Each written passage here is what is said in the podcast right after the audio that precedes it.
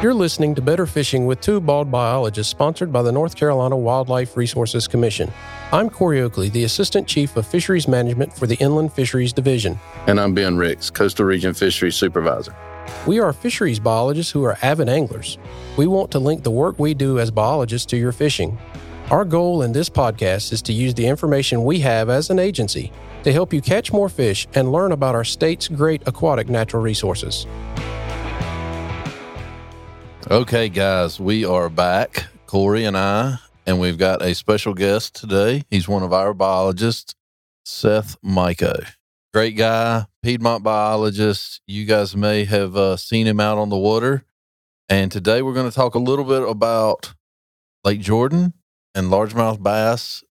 Corey and I were recently at uh, Red Crest. It was on Lake Norman, Major League Fishing event, but there was still a lot of talk about Jordan at that event. Lots of talking So, about Jordan. Yeah. Very popular fishery. Very popular fishery. Very for sure. popular bass fishery, very popular crappie fishery. But today we're going to talk about bass, and and we've brought in the ringer to talk about that today.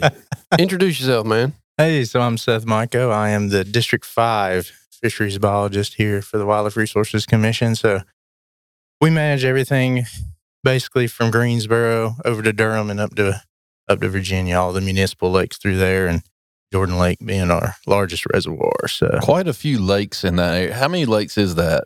24. Yeah, 24 small reservoirs. That is a lot of water. Speaking from a biologist standpoint, that's a lot of reports and surveys to do. Yeah. Yeah. I can remember. So that's where I started as well. So Seth and I have that in common. Yeah, it's a lot of water to cover because when you're trying to speak to it to anglers, you better have been there in the past four to five years or, you know, it's pretty worthless to them. So you're busy as the District 5 fish biologist because not only are you doing that, you're doing riverine work, you're doing Eno River work, you're doing a lot of vegetation work. We won't go down that road, but, but Seth's a busy man. What I just heard is that's assistant chief country. So we're expecting big things for Seth, apparently. I'm not saying that. I don't know about all that. But, but yeah, I'm pretty new to the state of North Carolina as well. I grew up in upstate of South Carolina. So We I, won't hold that against you. Well, some might, but we it's won't. still Carolina. it's still yeah, Carolina. still Carolina. Mm. Their barbecue is not. Their barbecue's definitely not. We could go down a Yeah. million roads with that, but yeah, he's one of us now. He's been here long enough. These good peoples. He's good people. So, Seth, we hear a lot. Like we said, we were at Red Crest, and we hear a lot about Jordan Lake, and it seems to be the past maybe two to three years that largemouth at Jordan has really kind of exploded, at least in terms of big fish that you see being caught, that kind of thing. Kudos to you for good management. I mean, that's all I can say. I mean, it's just a great fisheries resource manager right there. But yeah. but what do you attribute that to? What in your mind? What do you think that is? Yeah. Well, there's a lot of nutrients flowing into Jordan, right? It's a lot of urban inputs there, a lot of different nutrients flowing into the lake. So the you know, the base of the food chain is is elevated from those those nutrient levels there. So I think that's that's step one at, at Jordan is having that solid base of the of the food web. Yeah, I tell people all the time. It is if you're gonna claim a fish factory in North Carolina, Jordan Lake is the fish factory. It does grow a lot of fish. Yeah. So it's got a, a solid base of food just for every fish in the lake. All the shad have stuff to eat and it just moves right up the line. So the more shad eating eating plankton out there in the lake and everything like that. So it just cascades up. I think the trophic cascade, if we want to talk science, Fancy biologist word right there. is strong at Jordan Lake for sure, especially right now. So you said shad. I've only been on the lake one time. It was in association with the podcast last year. Is shad the dominant forage there? Yeah, gizzard shad and threadfin. Probably lesser so on the threadfin. Lots of gizzards and, and a good bit of threadfin. Gotcha. Because that's what bass anglers want to know is if I'm throwing something tied to the end of this string, what does it need to look like? Yeah. Yeah. I mean, there's a lot of other things too. There's a lot of sunfish that live there, Sure. that kind of stuff. But yeah, the bulk of it is gizzard and thread fins. I mean, the work we did 15 years ago kind of bore that out in the surveys that we did. You could see that it was mainly gizzard with thread fins thrown around. You know, Yep. thread fins come up and down percentage wise, but it was mainly a gizzard shad fishery for sure. I'm going to throw something white with a greenish brown Yeah. back. Yeah. Yeah. Yep. Sounds like my plan. Or at least that's where I'll start. Yeah. You might be successful. You've been known to catch a fish or two. Hey, that little white straight tail worked pretty good when we was catching the crappies. So Caught the pee out of crappies. so I will uh, attest to that. So we've seen this. It's probably not an expansion of the population, but we have seen some fish get bigger. Like we've seen some 10 pounders that we probably, at least more consistently, that we didn't see, at least when I was in District 5. We did not see a lot of those fish. It was consistently really good largemouth. When I say really good, it was consistent three, four, five, six pound fish in a lot of places on the lake. Yeah. But, you know, now we're starting to see more eights, nines, and tens. What do you attribute that to? Just good luck? No, that could be a strong year class coming through right now. So uh, there was a drought that would have been what the late 2000s. Yeah, I think that was 07, 08, 09, somewhere in there. Yeah. I can't remember. I know when you're talking. Yep. So those drought year classes might not have been as strong as the subsequent years right after that drought. Mhm. And maybe that's the fish we're seeing now are those I got you. 2010 to 2013 year Yeah. classes, you know, recruiting to those. That makes sense to me. I was hoping Seth was going to say, well, you know, I started X number of years ago. and so it's pretty much me. I did it, you know, good Yeah, management. Good management. That's what you would have said. Just throwing that out there. But anyway. So now that that's happening on the lake, right? A lot of people will say that Jordan, I mean, we interviewed anglers at Red Crest. Pretty much that was their number one lake in North Carolina was Jordan Lake. Guys, not from North Carolina, Yeah. saying, I like Jordan. Now, granted, they have just fished Jordan in the past two to three years, Yeah. and they had a really great showing when they were there. Yeah. But we hear that a lot. We hear that Jordan is the best largemouth fishery in the state. Would you say that that's true? What do you think? Fishery in the state. I don't know. Some of the coastal rivers are probably up there as well. We're not giving out those secrets yet. But reservoir in the state, it's gotta be it's gotta be number one. Yeah, I would agree with you. I mean, there are other good fisheries. So, and we can sit here and name all of them, but High Rock's a good largemouth Yeah. bass fishery. Yeah. Falls Lake is a decent largemouth bass fishery. Harris Reservoir down just south of Jordan has historically been known as one of the better ones in the nation. You know, it's kind of had a little bit of a downturn, but it's still a really, really good fishery. I think right now in North Carolina, generally, we're pretty blessed. I mean, we've Yeah. got Yeah. a lot of fisheries that are kind of hitting a pretty strong note at the moment. And Yeah. I will say, Seth was right. Coastal largemouth bass populations are pretty strong right now. It's not the reason that they're strong, but there's a reason why those other ones aren't as strong. And what would that be, Seth? Harvest. I mean, at our smaller reservoirs, we're just we're lacking harvest. And That's not where I was going. but Where I were like you his going? answer. That is a reason that can cause growth rates to Yeah, slow. no, it's great. Yeah, I agree with you. In the municipal reservoirs, you think about places like, I mean, we'll throw them out there. You think about places like Graham-Mebane Lake over in Mebane, which Mhm. is in District 5, or some of these other smaller municipal reservoirs, you know, they get a lot of pressure. Even if it's not harvest, they Yeah. get a lot of Yeah, pressure. and so exactly. Your success rate at those places can be lower because it is such a much smaller body of water, but yet there's still a lot of people. I mean, I go by Graham-Mebane parking lot on the weekend and it's packed in the springtime. I mean, Yeah. there are a lot of people on that lake and it's not a very big lake. Yeah.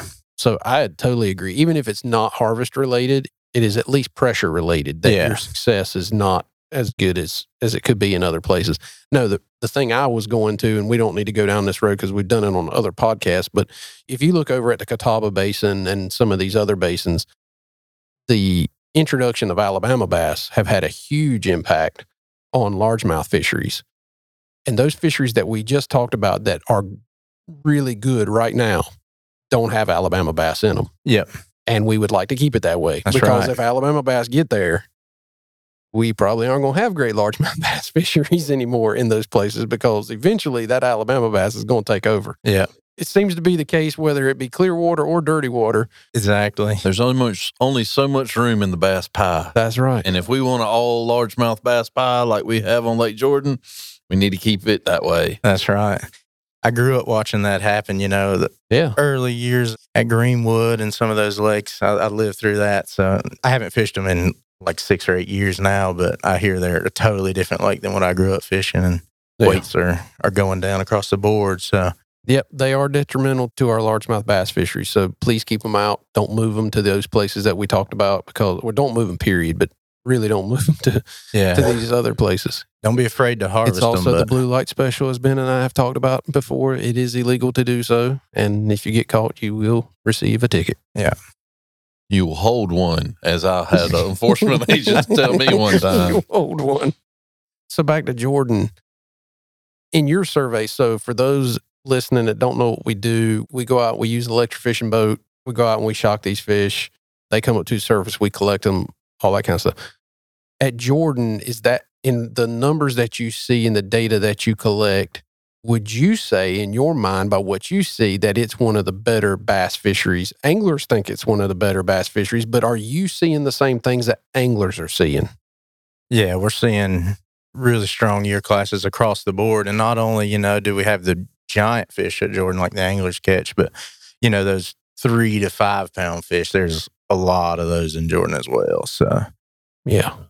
I mean, as a fisherman, if I can fish for three to five pound fish and then occasionally catch one bigger, All day long. you can sign me up for that. yes. Sign me up on that one. I want to Yeah. go on that trip. Yeah. because some of the smaller lakes, you know, they might have a bunch of big fish, but you know they might not necessarily sustain big fish and the the intermediate size classes. So Now, when you're doing your surveys, because you're doing, unless you've changed since I was there, and it's been a while since Mhm. I've been there for sure, you normally have sites all over the lake, right? Yeah. That you're sampling. So, for those listening at home, are there places that bass seem to be better in? Like there's more of them and they're more abundant in these places than they are in other places? Or is the lake as a whole just like bass heavy?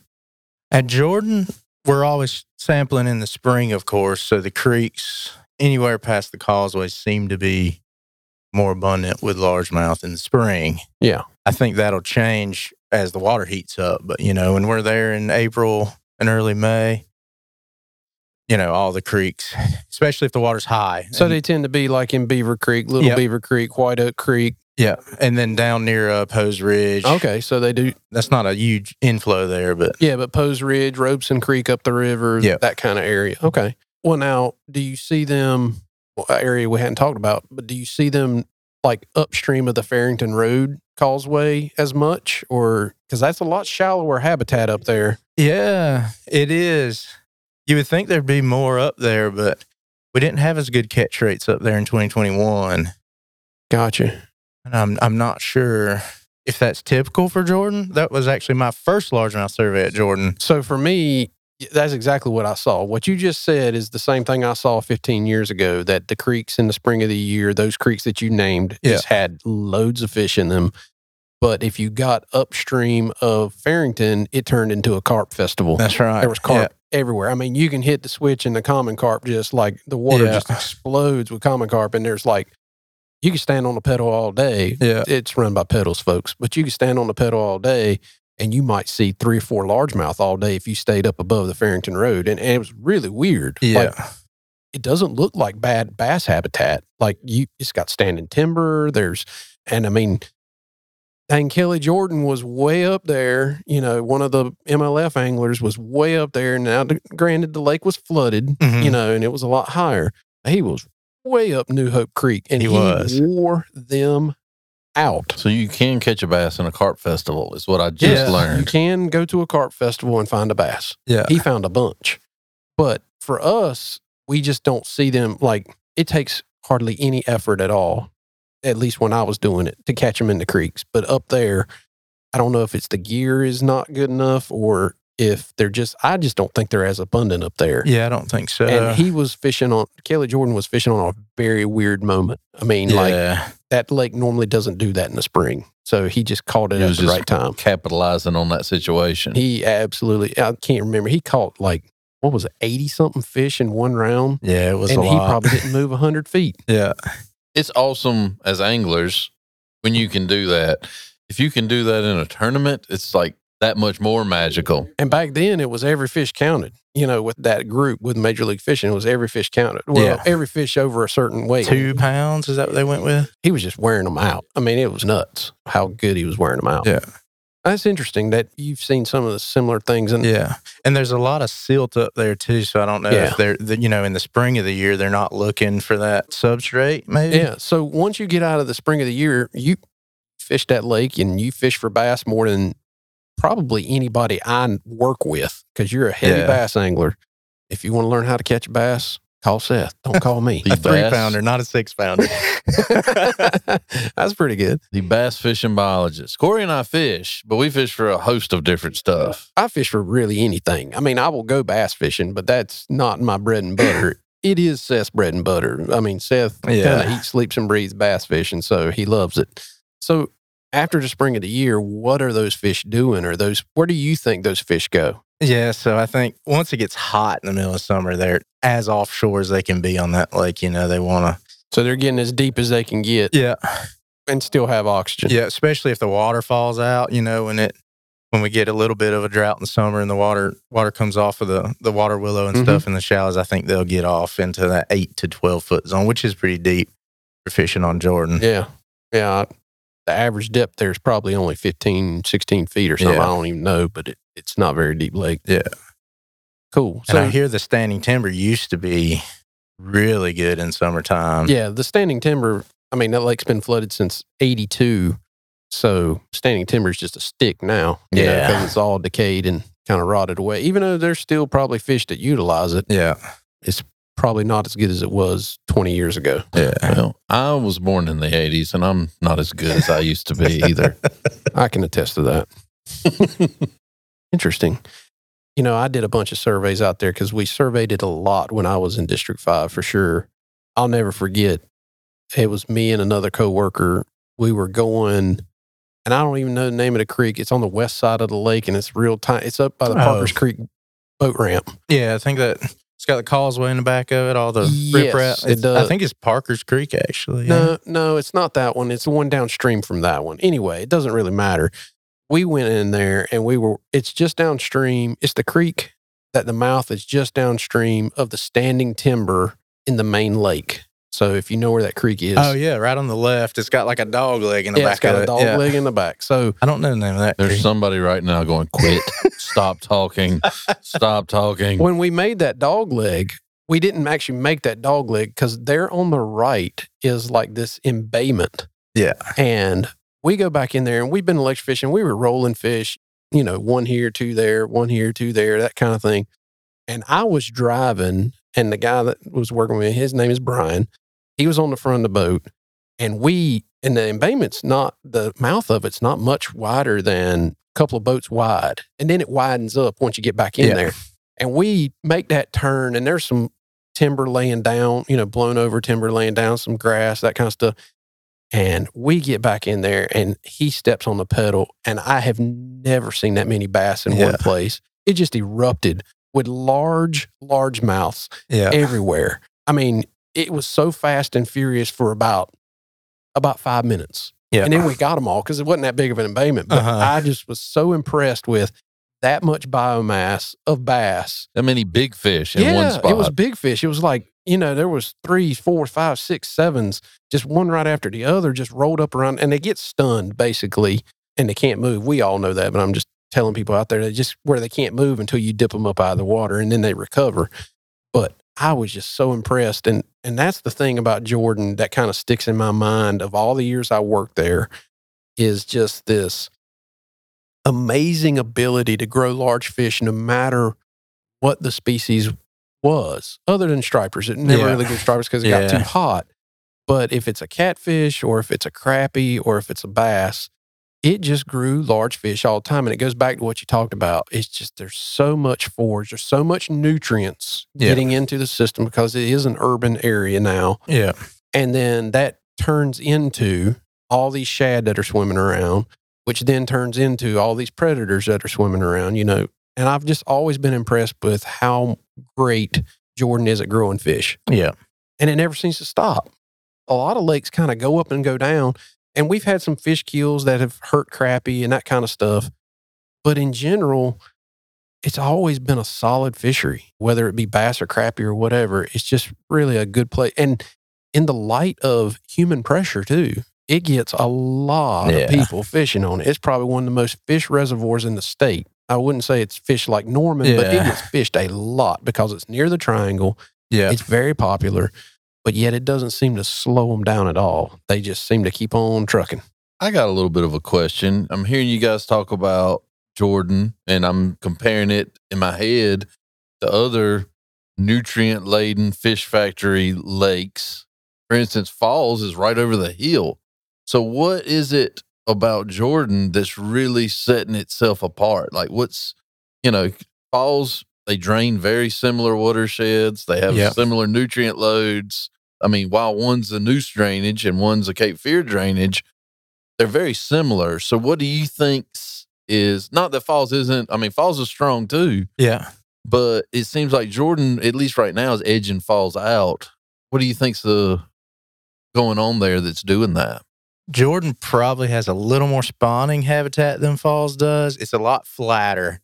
So, you know, right around Ebenezer, if you put in an Ebenezer, all those those flat banks back there towards Beaver Dam and over towards Vista Point, all that flat water back behind Vista Point, there seems to be a lot more areas for largemouth and crappie both to spawn in the spring. So I think Falls has a little less of those flat pockets and just, you know, shallow water for vast expanses of a couple hundred yards. So, I mean, to me, from a biologist, they're spawning, they're doing fine. But from a fishing standpoint, what you're talking about is very appealing because I don't have to hunt. Yeah. I have this vast area where spawning can take place versus, well, there's some, a couple beds over here and a couple beds over there, and I got to run 20 minutes to get to the smaller spawning areas that I have. If you're saying there's this big flat and then during the spawn, I can run down it, Yeah. that's appealing to me. Yeah. And then within that flat, there might be one boulder or one little stump. There's a lot of stumps that have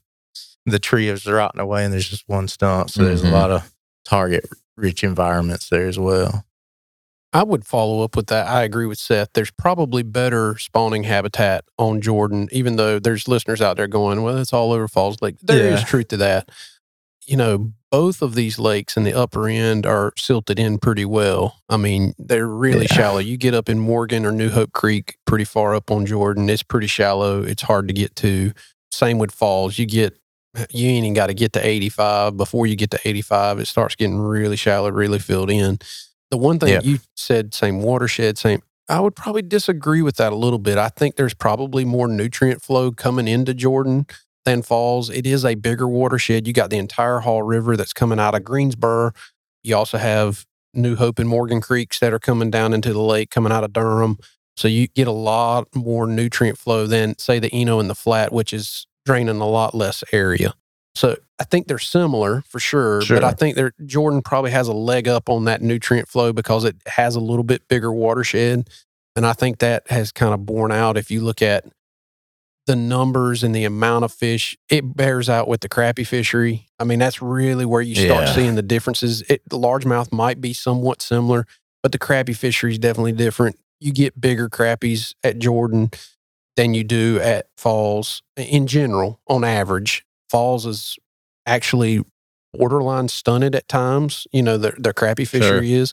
And that kind of tells you that we're probably not getting the same amount of nutrients that you would get at, a- at a Jordan Lake, for example. No, that helps Yeah. me. And I'm sure there's an angler kind of that was asking that same question. So that's kind of why I wondered about like, That does not mean that Falls Lake is a bad largemouth fishery because No. some of the biggest fish I've ever seen have come out of Falls Lake. So I 100% Yeah. understand that Falls Lake is a good bass fishery.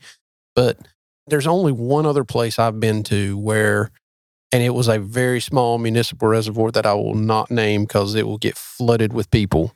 But there's only been one other place I've been to where I've been on an electric fishing boat where I was just like almost in awe of how many fish Yeah. you catch in a hundred foot shoreline. And Jordan is that place. Yeah. I mean, it's just like, I mean, I can remember working down those island areas outside of Poe's Ridge. That was one of our historic sites. It's got water willow, which is great cover. And we'd work a mile and a half of that shoreline. This is back when we used to do really long sites and that kind of stuff. And it takes all day. I mean, take us eight to 10 hours to finish the site and work and measure and weigh all the fish and get them back in the water and all that. We'd have to stop multiple times. I mean, you could be on a point, you might catch 30 fish off of that one point. Now, they're not all going to be the same size. They're not all going to be eight pounders, but they're anywhere from a foot long to six pound fish, and you didn't move the boat. You'd had to go back and pick them up because they keep popping up behind you because there's so many of them. Yeah. Like, that's not a real common occurrence when we're electrofishing largemouth. And Jordan Lake is that one place where we see that pretty consistently, I would say, unless it's changed. But you see that. And it, I'm giving you one example. You could be in Beaver Creek and it'd be the same way. So it's just one of those places that I just remember thinking, man, there are just so many bass here and it's crazy. I mean, my dad came out with me one time electrofishing just to see it, you know, and he was like, if people knew this, they you couldn't keep them off this lake. And I'm like, yeah, I know. Yeah. He's like, I've never seen this many fish before and so big. They're all big. I was like, yeah, that's Yeah. exactly right. Yeah, it's as close as you can get to a lake full of big fish. You know, you always want smaller, younger fish in the lake to be able to replace those older fish as they as they leave the system. But Yeah, the only thing that ever really affects Jordan in my mind when it comes to bass will probably be water level. Yeah. It is a flood control lake. So there are times we've seen that lake. I know Seth has seen the lake. You know, there are times where you could walk across it because we were in a drought condition year and we didn't have water there. That probably grows big fish because you kind of put all the fish together and there's not a whole lot of places to hide. So you get bigger fish that way because Yeah. the bait fish are easier to capture. But then there's times where it is 15 foot above normal level and it's practically in the parking lots everywhere Yeah. at the boat ramps. And Yeah. so now you got fish that are trying to spawn and that level can fluctuate a lot in a short period of time. They start pushing water out of there. That level can drop really quick. And so you can strand bass too. oh yeah. So who is they? Yeah. Who is they? So the Army Corps of Engineers owns and manages the dam there at the Everett Jordan Dam. They control all the water level fluctuations and flood control. The number one purpose of the reservoir, the reason it was built was for flood control of the Haw River and the Cape Fear, eventually the Cape Fear downstream. I've talked to a lot of bass anglers recently. yeah, we went to the probably second largest tournament in the country. So yeah, we talked to a lot of bass anglers.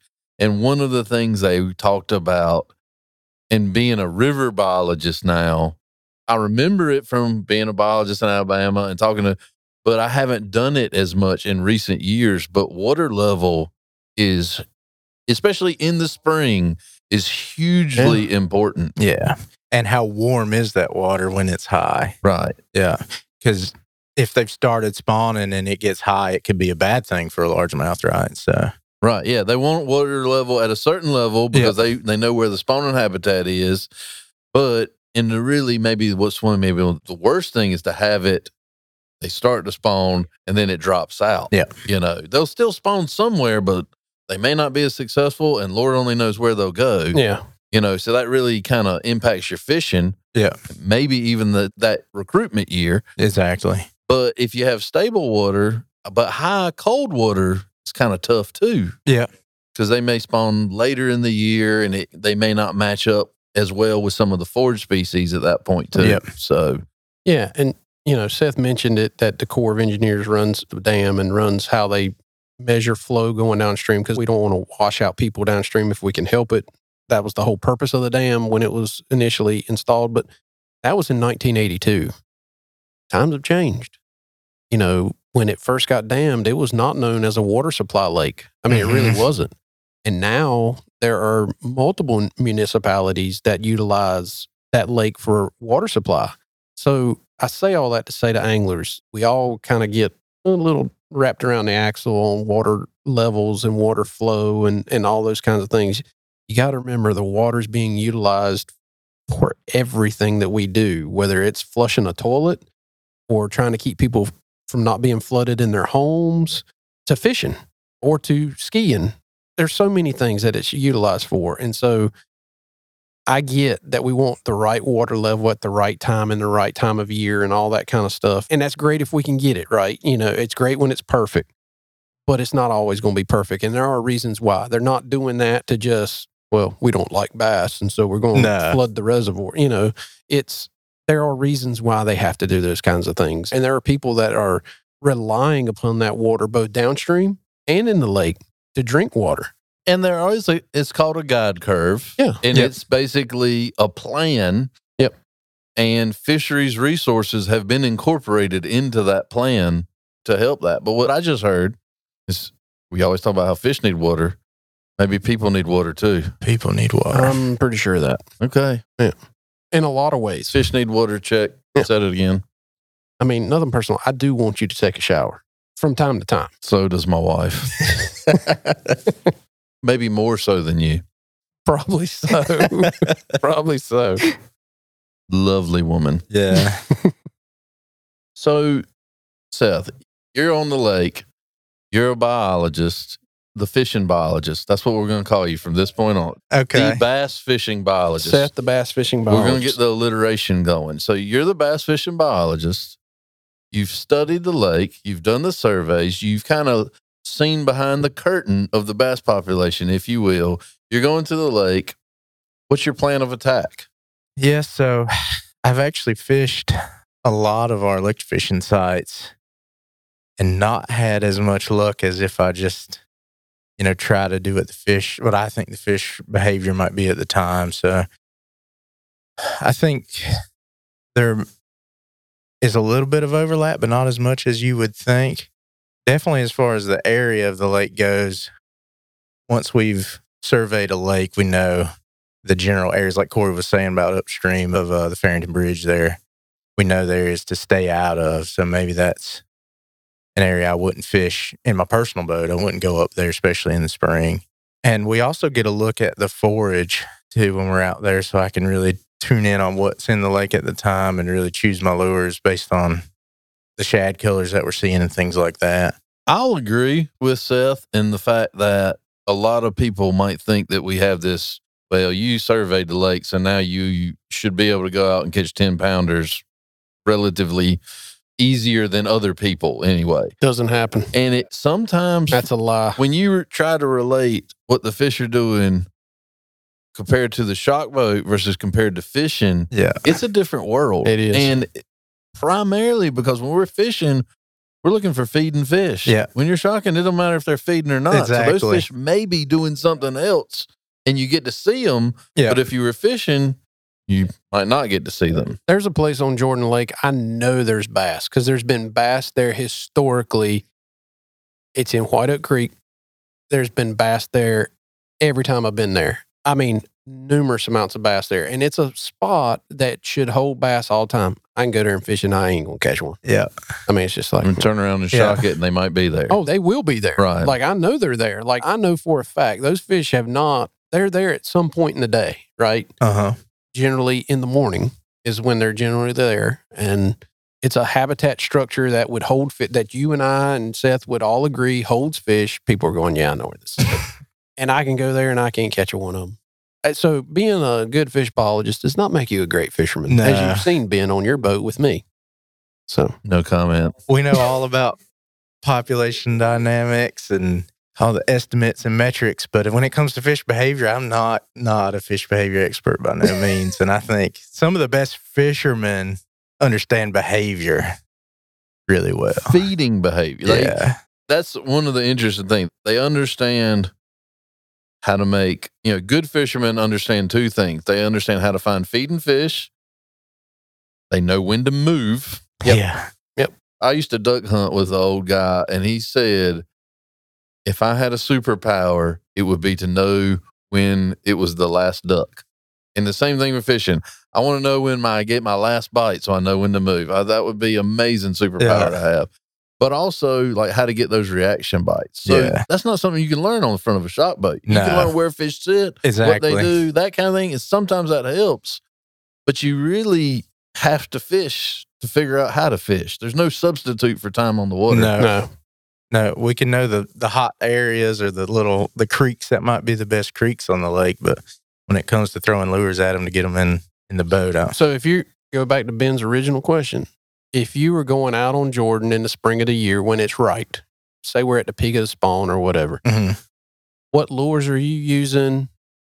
What are you focused on? Because you catch fish there. So what lures do you use? What area? Not not necessarily like name of area, but what type of habitat are you focused on that you're trying to catch fish out of? You don't have to give us your secret Yeah, hole. you got to give us a secret hole. Yeah, rocks for me, rocks and little boulder piles have been really important at Jordan. So dragging a jig by those, And they're not as abundant as people think they are on No. Jordan. No, and there might be, you know, there might be a whole string of them, but you got to find the right little stretch to be on. Yeah. Yeah. Yeah. So so you said jig. a jig and a chatterbait at Jordan, I'm sure is no surprise. There's good fish that'll eat a chatterbait on that lake. But believe it or not, I've never caught one over four and a half pounds at Jordan. That's okay. Some of the smaller lakes, I've had much more success with the big six, seven pound fish, Yeah. which is probably just because they're they're a little easier to figure out. There's not as much water to cover. So you say chatterbait. Is there? I mean, we talked about shad. Are you like throwing a white chatterbait or? Yeah, yeah. When the water's cold, I think you want to mimic those shad. Mm-hmm. Or and then as it heats up, you know the crawfish might start coming out, especially around those rocks. Sure. Then you might want to change to more of a brownish crawl color. The darker color when they're Yeah. in on that, especially around Yeah. around rocks. Yeah. those causeways. I think the fish that are around those riprap, you know, the 64 causeway and all those causeways, they're eating probably shad and crayfish. There. We've had a lot of take home messages on this podcast. One was fish need water. They do. What was the other one we had? I can't remember now. There was another one we had a previous podcast. I can't remember. Well, here's another one.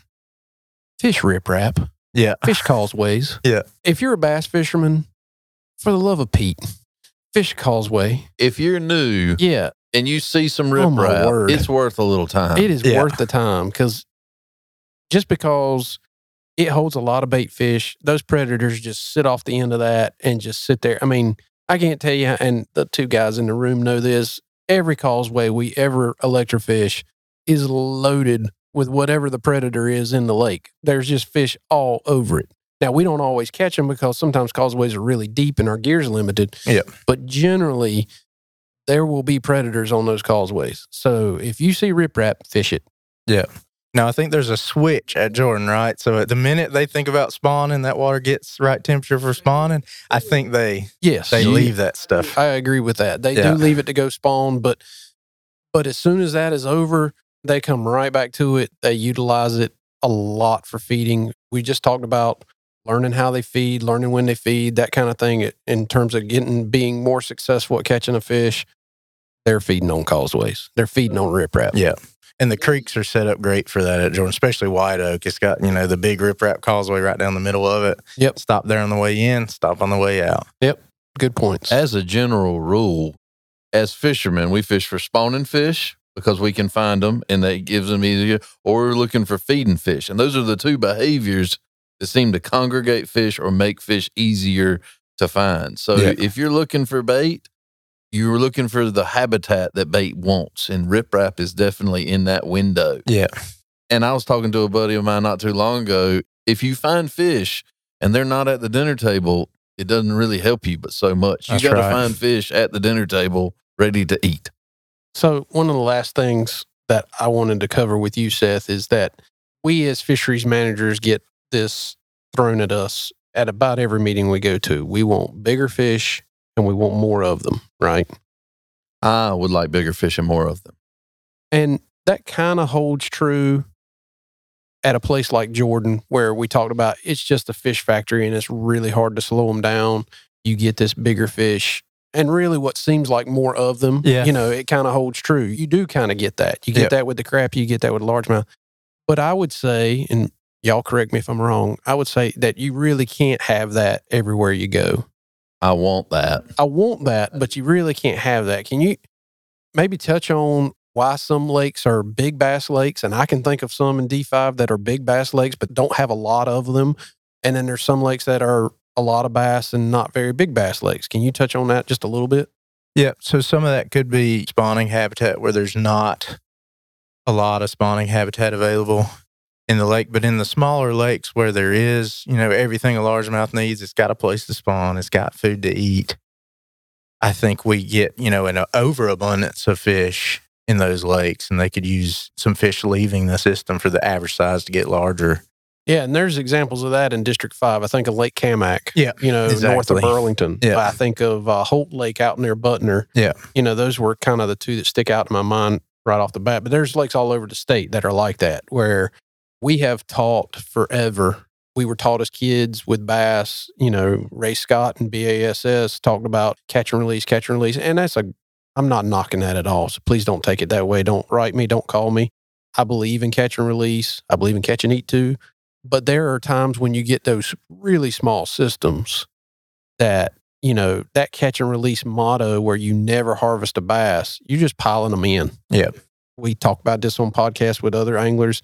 It's just think of it as, as cows in a pasture. You Yeah. can only put so many cows on that pasture. And if you keep putting cows and you don't grow the pasture and you don't take cows off the pasture, eventually you're going to run out of food. Yeah. And I think that's what you see with bass. And if I could tell bass anglers anything, when you're on a lake like that, that has smaller, if you want bigger bass, so that's key. Do Yeah. you as anglers want Yeah. bigger bass? Some people don't, right? That's right. Some of the good lakes, you know, if you like catching 40 fish a day, those Yeah. those overabundant lakes are Or the place to go. Yeah. And I will also say, ah, this was our second motto, and it just came back to me. Not every lake is meant to be everything to all fish. That's right. We have said that. And so, not every lake is meant to be a great bass lake. Yeah. One, it's limited by spawning habitat a lot of times. Two, it could be limited by forage. There's a lot of things that could cause those issues. And I think if you look at short of an introduction or largemouth bass virus, short of Alabama bass coming in or largemouth bass virus, if you look at lakes over the last 40 years, and we got data on some of these lakes for 40 years plus. Yep. If you look at the data, those bass populations are fairly stable. They are what they are. very you know, they kind of ebb and flow a little bit. And Jordan's kind of on a climb. If it could be on a climb uh, in terms of the big bass, you know, those eight, nine, 10 pounders. But in general, bass populations of all the fish that we deal with, bass populations are probably one of the most stable fisheries you will find. If it's grown little fish and a lot of them forever, guess what? It's probably going to grow little fish and a lot of them. It's just the way the lake is set up. It's not going to shift in 10 years to be like the No, trophy and the only way to shift it is if everybody that went there got in mind that we're going to harvest every bass that we catch Yeah. until we turn this around. And but you're going to have less of them. You know, you're not Yeah. going to have those 40 fish days if you do that. You might Yeah. have a 10 fish day and you might catch a five pounder or a six pounder. So that's one of the unique things to me about bass management in the Piedmont is that they are fairly stable fisheries in North Carolina. I don't know about the mountain region as much, but in the central part of the state, those fisheries look the same as they looked, give or take a little bit, pretty much the same for the last 30 to 40 years. Yeah. Would you say that's true? Yeah. He digs into data a lot more than I do, so Yeah. he knows. Like we might occasionally get some of the giant fish come through the system, right? There might be a few more of those, like what we're seeing at Jordan right now, I Mhm. think. But you know, those quality fish, those four to five pounders at a good lake like Jordan, that there's just consistency through time. Yeah, and that's what I've seen too. I would agree with that. I think that's how some of our even coastal rivers and some even some of the like Pocosin and Coastal Bay Mhm, lakes mhm. perform. Some of them, Lake Phelps is a good example. If you want to catch a five pound bass, it's a great place to go. Yep. It's never been a ten pound bass lake, but what it produces has been very consistent over my entire career. Yeah. Yeah.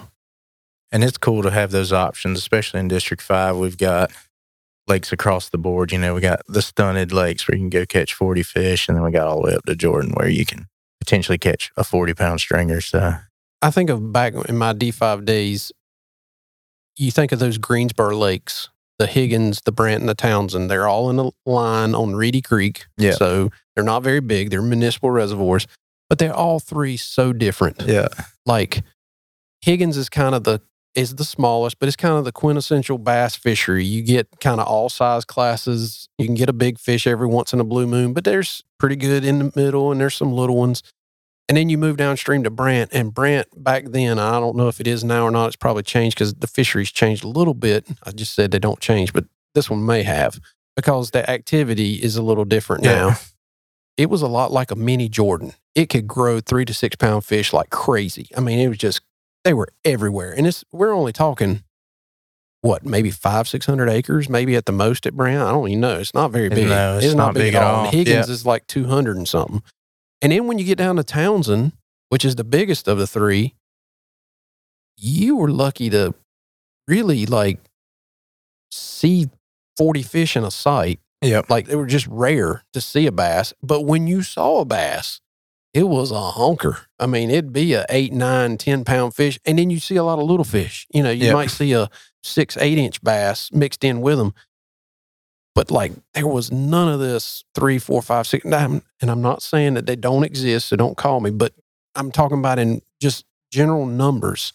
And they're so different, you know, and that's my whole point of that conversation of not every lake's the same and not every lake is going to be great at what you think it should be great at. You kind of have to live a little bit with what they got. We can manipulate it some as resource managers, but bass is probably the toughest of all the animals to manipulate. One, because of angler behavior, Yeah. really and truly, the catch and release ethic. And two, I just think it's just their biology. They're just, once they've kind of established what they're going to be in a reservoir, they're kind of hard to get off of that.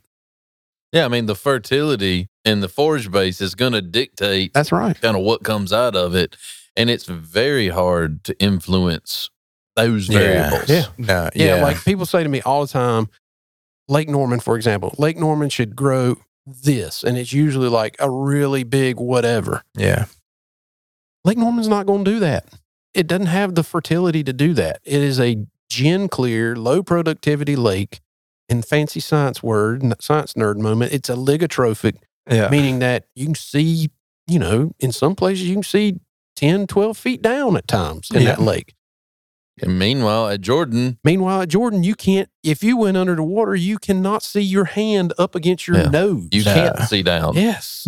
I mean, and that's the difference. And so that's the difference in Jordan being a fish factory and Norman not being a fish factory. And we as managers have to balance all of that, you Yeah. know? And it's hard for anglers at times to get that in their minds that it's not going to be perfect everywhere I go. Yeah. Right. So we've talked a lot about Jordan because this is a Jordan Lake Jordan podcast. I don't want you guys that are listening to think, okay, well, I'm wasting my time if I don't go to Jordan now because Ah. there are great fisheries Oh, man, no. in your backyard. We're just highlighting Jordan today.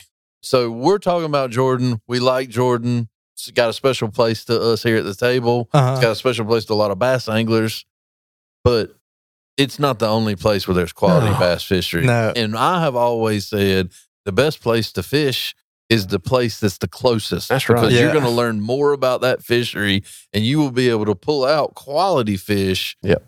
Even if it doesn't hit the average because you've spent more time there. Because you could go to Jordan and be skunked. Yeah. At the end of May, I don't want to go to Jordan Lake because they have been, that's where the pressure kicks in at Jordan, where they Right. have been tournaments all spring Tournament long. postpone. Everybody's been going out there all spring and they are done with you for a while. So, yeah, Jordan's not my favorite place. Sounds like a man after speaking from this- experience. after the. Sounds like maybe a tournament went awry.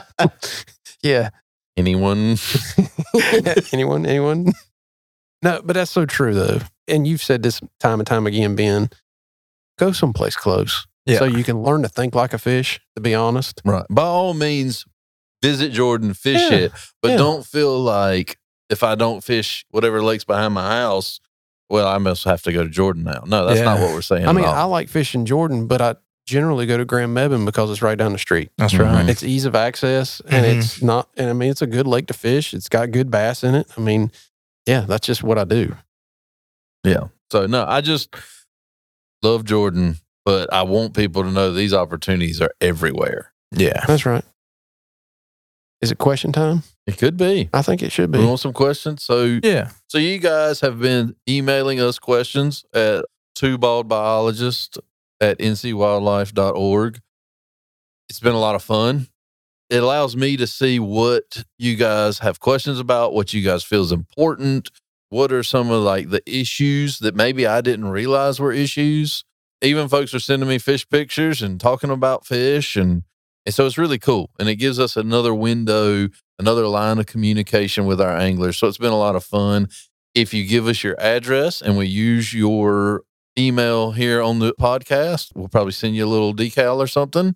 I'm not up to snuff. So if I owe you a decal, you can email me at twobiologist at uh, ncwildlife.org and give me a hard time. Say, where is my decal? yeah, say, where's my decal? And we'll figure it out. So I know where it is. It's probably at my desk still but I'll get it to you so you can put it wherever you'd like to put it. But We've got some great questions this week. I'm going to skip around. I'm going to ask a Jordan centric question first because we've got Seth's all over. Mr. Lake Jordan here, Yes, we do.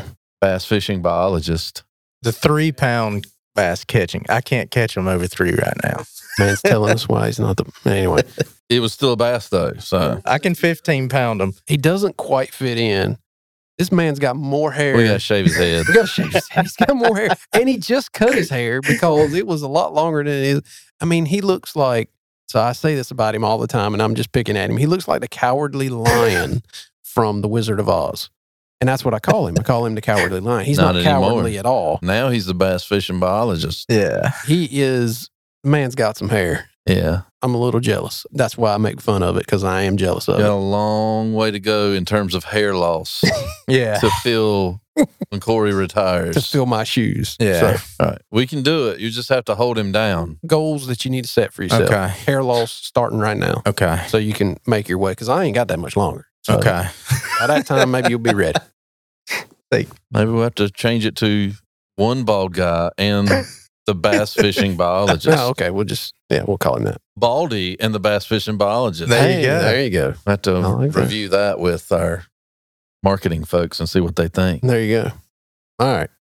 Mr. Joel says, in regards to Lake Jordan and hybrids, two part question. Do we stock hybrids in Jordan?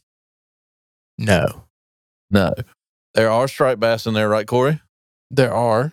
And there used to be hybrids in there. There used to be. Right. Yes. Yeah. And we quit. Many, many years ago. and we may pick up hybrids in the future. Maybe. There's discussions about that. That's true. So, That's right.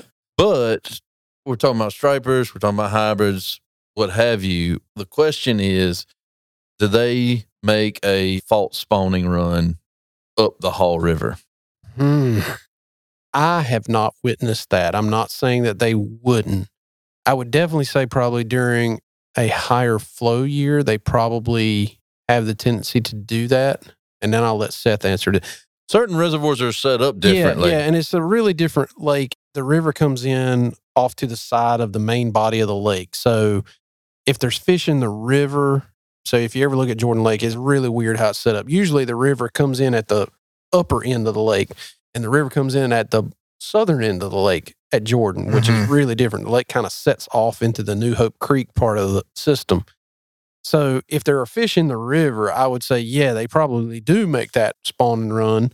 I wasn't around when hybrids were there, so I'll say that up front. And hybrids are, as we've established on the podcast, are crossed with white bass. And white bass do make that run. Oh, yeah.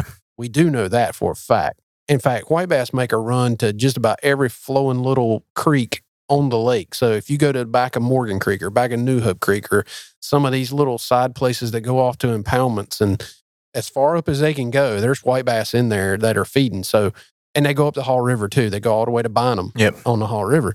So in my mind, the hybrids probably would do the same things because there's a lot of white bass in them. I've never seen striped bass making spawning migrations up the river, but I, I mean, No. And I'll add one more thing. The hard part about that is, is that we as biologists cannot really get to, particularly on the Haw River where I think stripers would go. We really can't get to that area because it is super rocky like Mhm. our boats really can't really leave the reservoir. As soon as you get a quarter mile upstream the, of the Haw River above the lake, it gets so rocky. It, there's falls. I mean, there's basically falls, and so we can't do anything. That doesn't mean that the fish can't get beyond that. Yeah. It just we can't get beyond it. But I do know white bass do do it. So So, as a person who grew up fishing for stripers and hybrids in reservoirs, from what you're telling me, my time is best spent trying to track down shad and fishing around them. I would say so. Yeah. Yes. okay, that's good to know. And I would say the stripers that are left there, we haven't stocked stripers there in what Three years. 2020 was the last summer. generally the striped bass when they were being stocked in there and the ones that are still there are generally in that kind of what would you say below white oak creek Yeah. yeah down towards the river so in the lower two thirds of the lake really is where those stripers are which is the deeper water Yep. Sure. as you would expect and you can catch them practically year round the reason we don't stock them anymore just for people at home is we just had really really poor survivability Yeah. with stripers. We had a fish kill in What year was that? 2014, 2011, 20, 12, 2012? 2012. Okay, Yeah. I'll take your word for it. I can't remember. I think. I was working then, but I don't. I just don't remember the dates now. I'm getting old.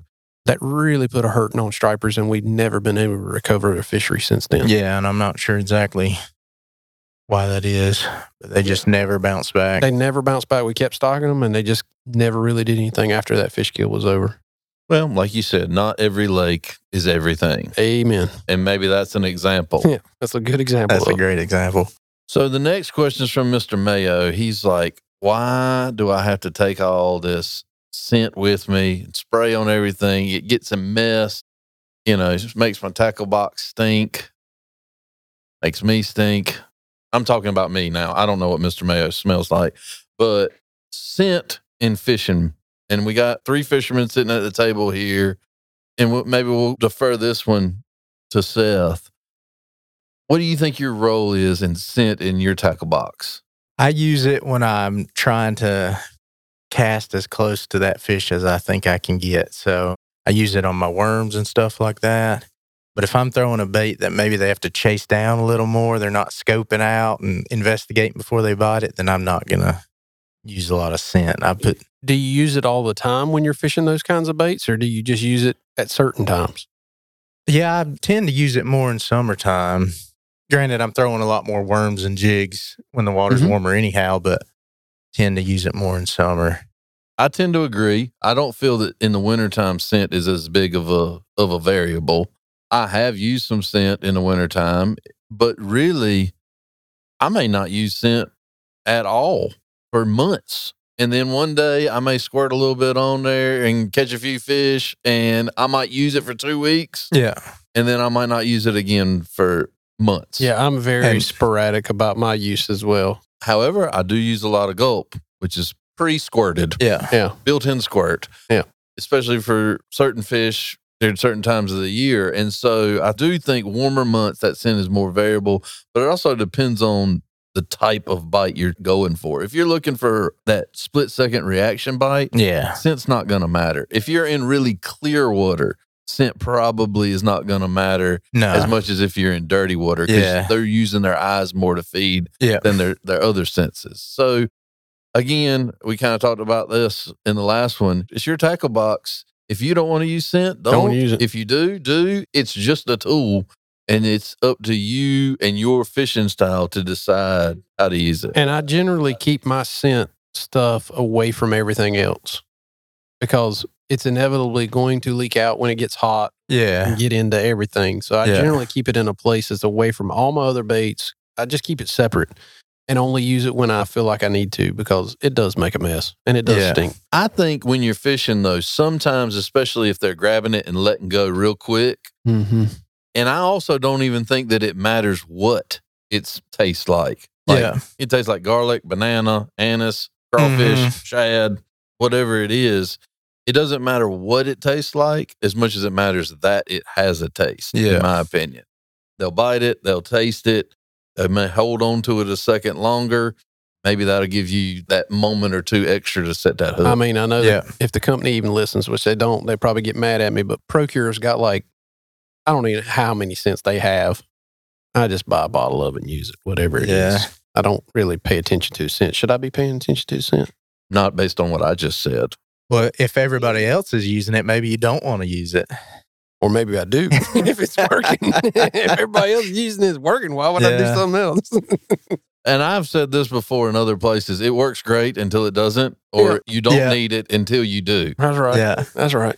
And there's no real right or wrong in that. It's all about what you want to do. If it gives you a little bit of confidence, Yeah. if it gives you a little bit of boost, put Elmer's glue on it if you think Yeah. it'll catch you a fish.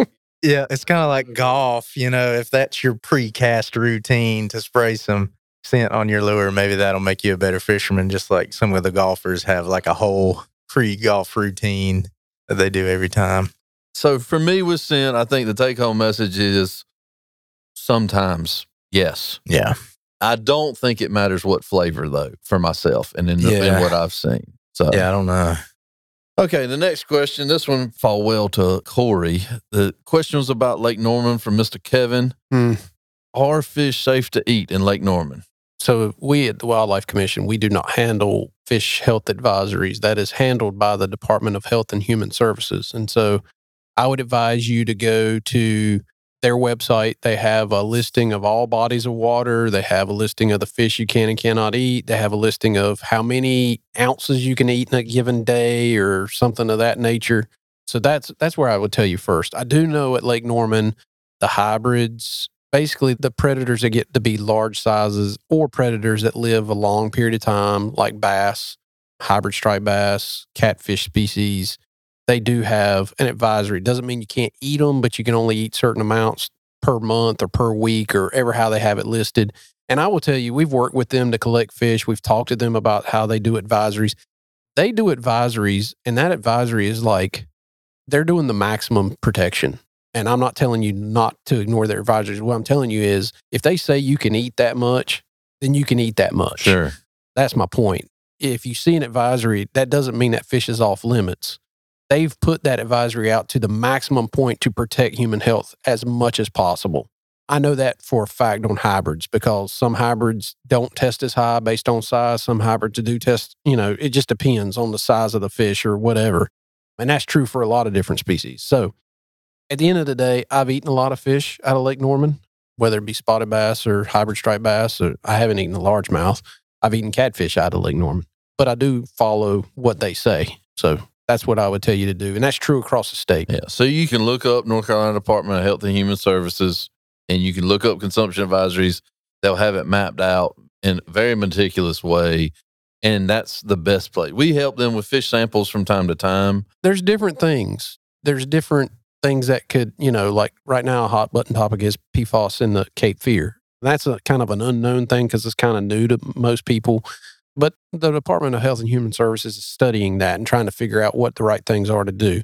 But across the state, you know, there's mercury advisories everywhere because we naturally have mercury in our environment. It's not that the mercury's coming from some source per se. You know, there's this thing called methyl mercury that's just in our sediment. But there's also dioxins and PCBs and that kind of stuff that did come from us, you know, come from humans at some point in time. Sure. So just be aware, just read up on it, and just follow the advisories and, and you'll be fine. Well said, as far as I'm concerned. When people call me, that's almost exactly what I say. So, Seth, do we need to know anything else about Lake Jordan before we cut you loose? Just know that it's probably not going to change. Like Corey said, alluded to earlier, it's His management is here to stay. yeah, it has been a good lake. I mean, you know, we might have some variability here and there throughout the years, but largemouth fishery at Jordan has been steady Eddie and probably will continue to be a great lake. I like the sounds of that. I do too. Thanks, Seth, for being here. Appreciate you being here. Thanks for having me. Yeah. And if people want to know how to bass fish in the Piedmont region, I'd suggest reaching out to Seth. Yeah, if you see me at a boat ramp, feel free to stop. Yep. Seth fishes a lot, a lot more than I do. he fishes probably about as much as Ben does, or maybe just a little bit less than Ben. And so Seth's on the water a lot, and he's real connected with bass Right anglers. in the- now, he fishes way more than Ben does. Yeah. Yeah. But I say that to say he's really connected with the bass anglers in our bass community, which is a great thing. And I love it about Seth that he wants to have that connection with our anglers. And so reach out to Seth, ask questions. If he doesn't know the answer, he can get you in touch with the right people. If you don't know how to get in touch with Seth, you can contact us at two bald biologists at ncwildlife.org. But Seth, thanks so much for being here today. Appreciate you. Thank you. Thank you for listening to the North Carolina Wildlife Resources Commission's podcast, Better Fishing with Two Bald Biologists.